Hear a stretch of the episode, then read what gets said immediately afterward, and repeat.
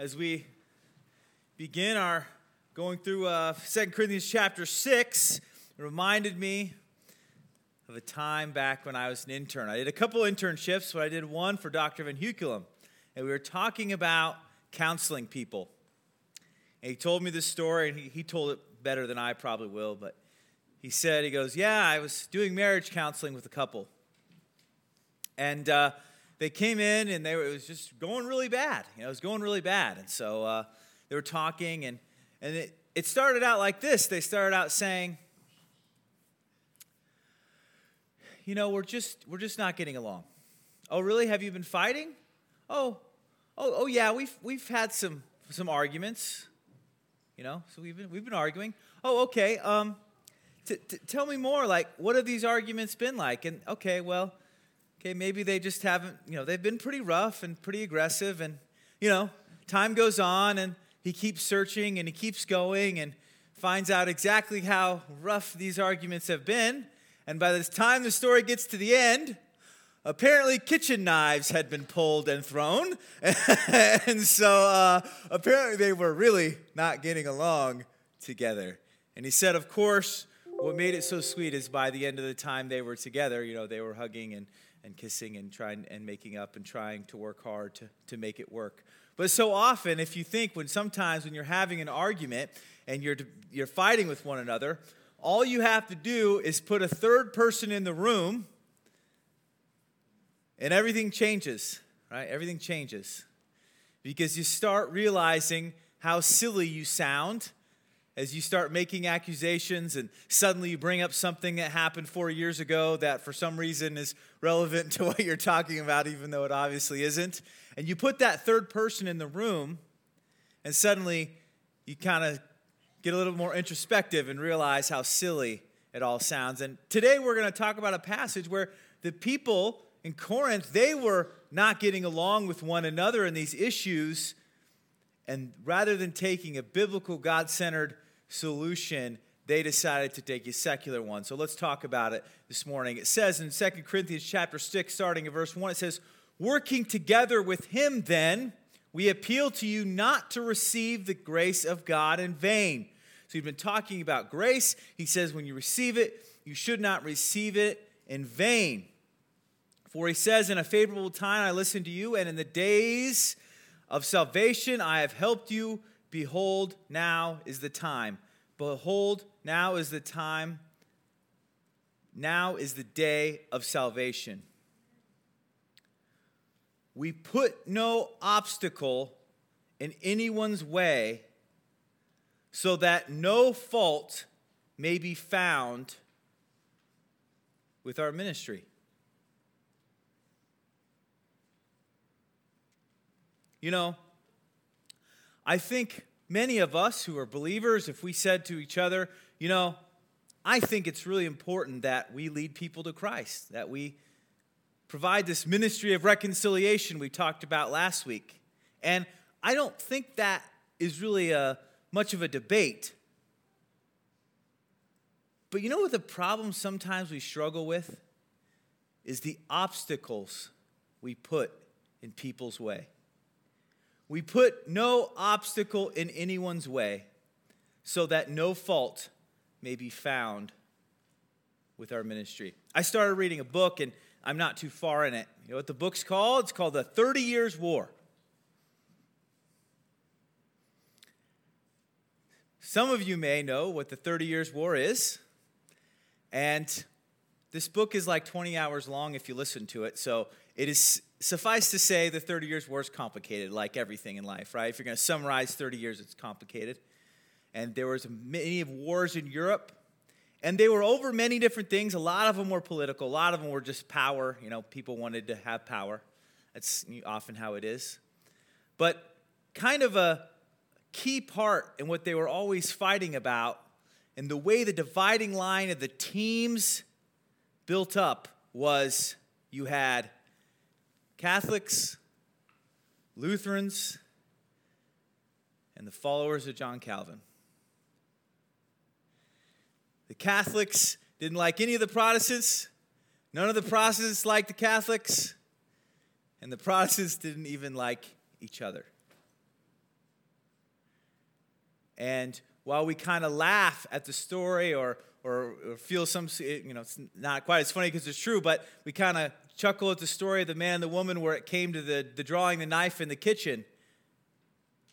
In Europe, for 30 years, they drew guns and killed each other and fought. And like I said, much of it was over power. It wasn't all just some sort of theological debate. It gets complicated there. You know, when you have kind of a, a king that can tell everyone else what to do, you kind of get stuck fighting in a war, maybe if you don't want to be. So it, it is complicated. But unfortunately, it is not too hard to see how when someone looks into history and says, well, how has this Christianity thing done?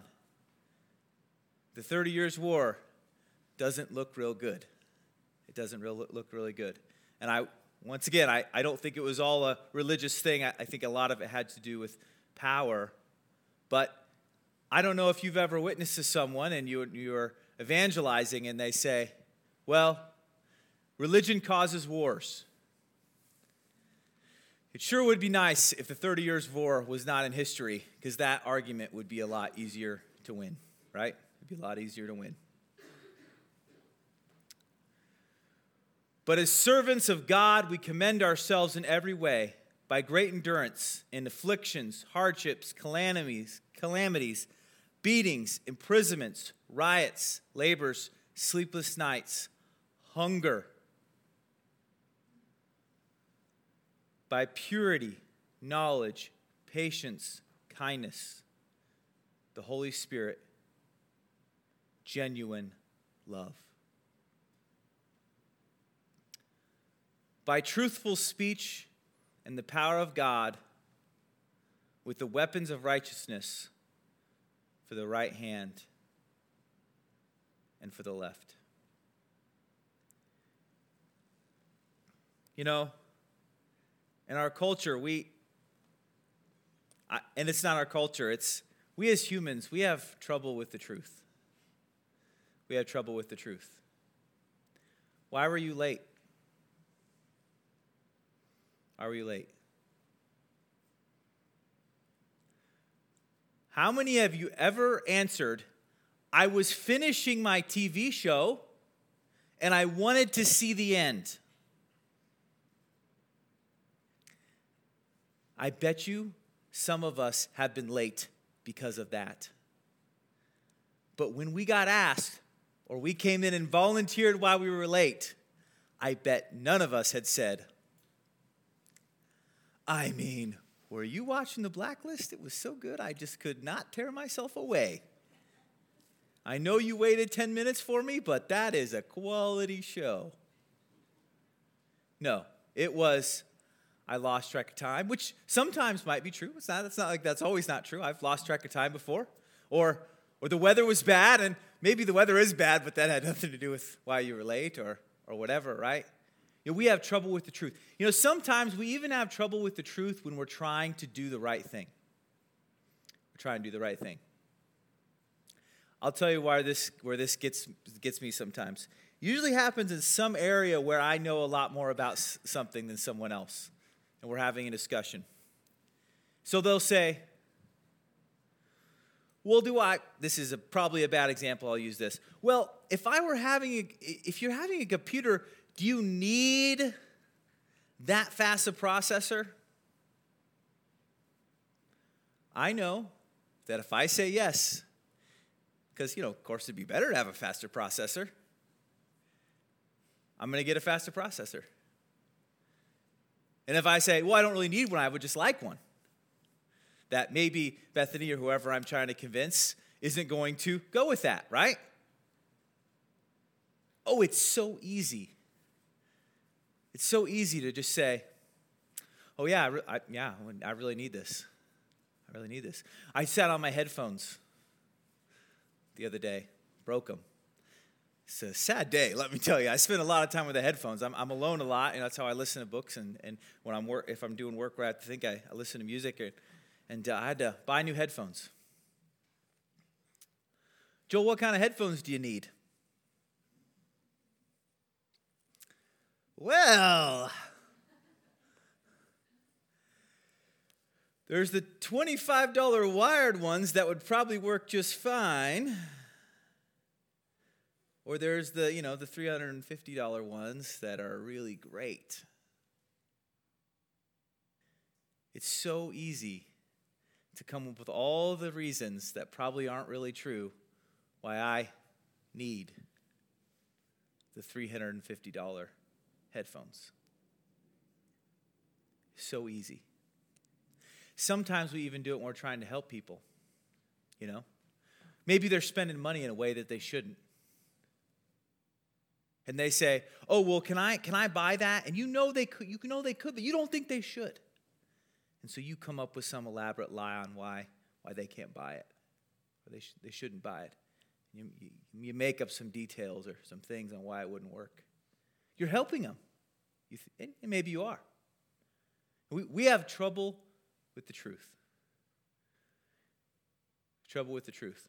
You know, I think every person that gets into politics starts lying because they think they're going to help people. I'm gonna, I'm gonna be really optimistic. This may be too optimistic. They, they think they're going to help people. And if they're in power, they're going to help people. Remember, this is a very optimistic view.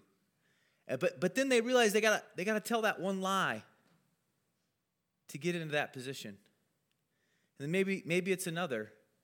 Maybe it's another. But you know what? When they get there, when they get there, they're gonna help people. You know, we do that too. We do that too. I know I'm a nice guy. I know I have other people's best interest in mind. So maybe I'm tempted to lie my way to a promotion or, or lie my way to more sales at work or lie my way to whatever. But you know, I'm a, I'm a good guy. I know I, I have good intentions, right? We struggle with the truth. We struggle with the truth but by truthful speech and the power of God with the weapons of righteousness for the right hand and for the left. During the 30 Years' War, what was the weapons that they used? They were guns. They were guns. What weapons is, do we as believers, what are we supposed to use? the weapons of righteousness. You know, sometimes when you use the weapon of righteousness, you pay the ultimate price. Some people have sacrificed their lives. They chose to do what was right, and it cost them. What happened to most of the 12 apostles? They were killed. They were killed. The weapons of Christianity are not our guns, are not our knives. We have the weapon of righteousness. And it's probably not the best plan to live the longest. The apostles didn't live the longest they could have.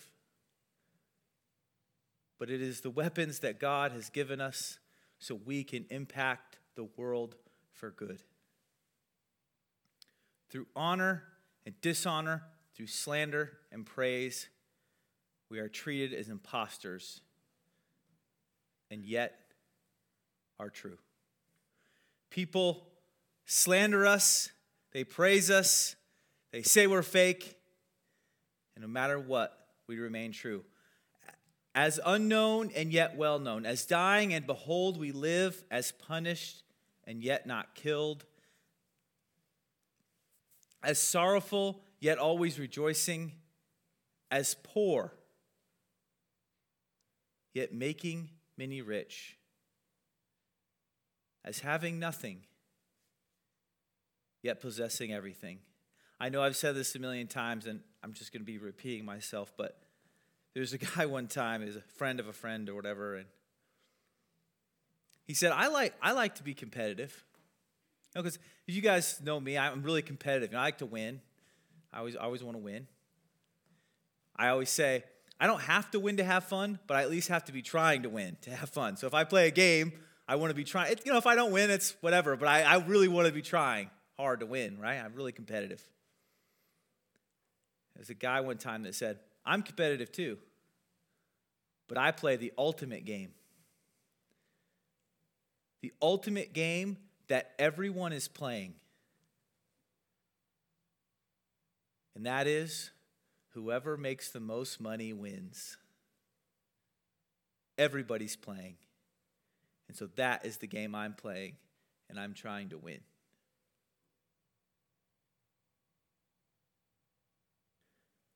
Do we get caught up in the game that everyone else is playing?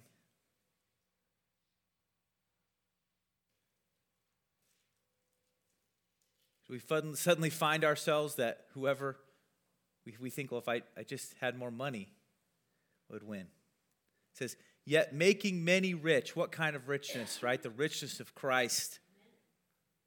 Yet having nothing, yet possessing everything. Everything. So often we'll sacrifice for, for money, we'll spend extra time, but do we spend that extra time in prayer? Spend that extra time in the Word of God? Spend that extra time doing something that Christ would have us do?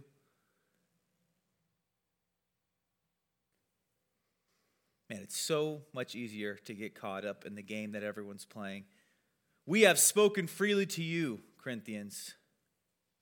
Our heart is wide open. I hope this morning your heart will be wide open. Because what Christ can offer you is freedom from the game of chasing after the, whoever the most money wins, the freedom of feeling like you need to, to lie to get where you need to go, because you can tell the truth. And even if it costs you and you don't get that promotion, and that person you, you thinks a little bit less of you because you tell them the truth on why you were late, you can say, you know what? I do not have to be in this game anymore. I have my satisfaction in Jesus Christ. Because if you're playing the world's game, what happens when you lose?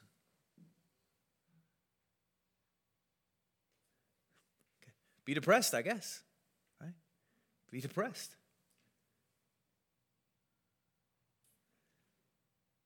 But if we get off the roller coaster of the world's life and we put ourselves in a life where our heart is open to God, we, though having nothing, we can have everything. Let's pray. Dear, we just thank you for this morning. We just thank you so much that you've provided us with your Son, Jesus Christ, that if we put our faith and trust in Him, that if we decide to follow him with our life, that we not only can have eternity with you, but we also can have peace. That our, we can put away the weapons of anger, of, of, of, of weapons, of, of hate, of cruelty, dishonesty, and we can follow the path of righteousness. Lord, we pray these things in Jesus' name. Amen. Let's stand and sing.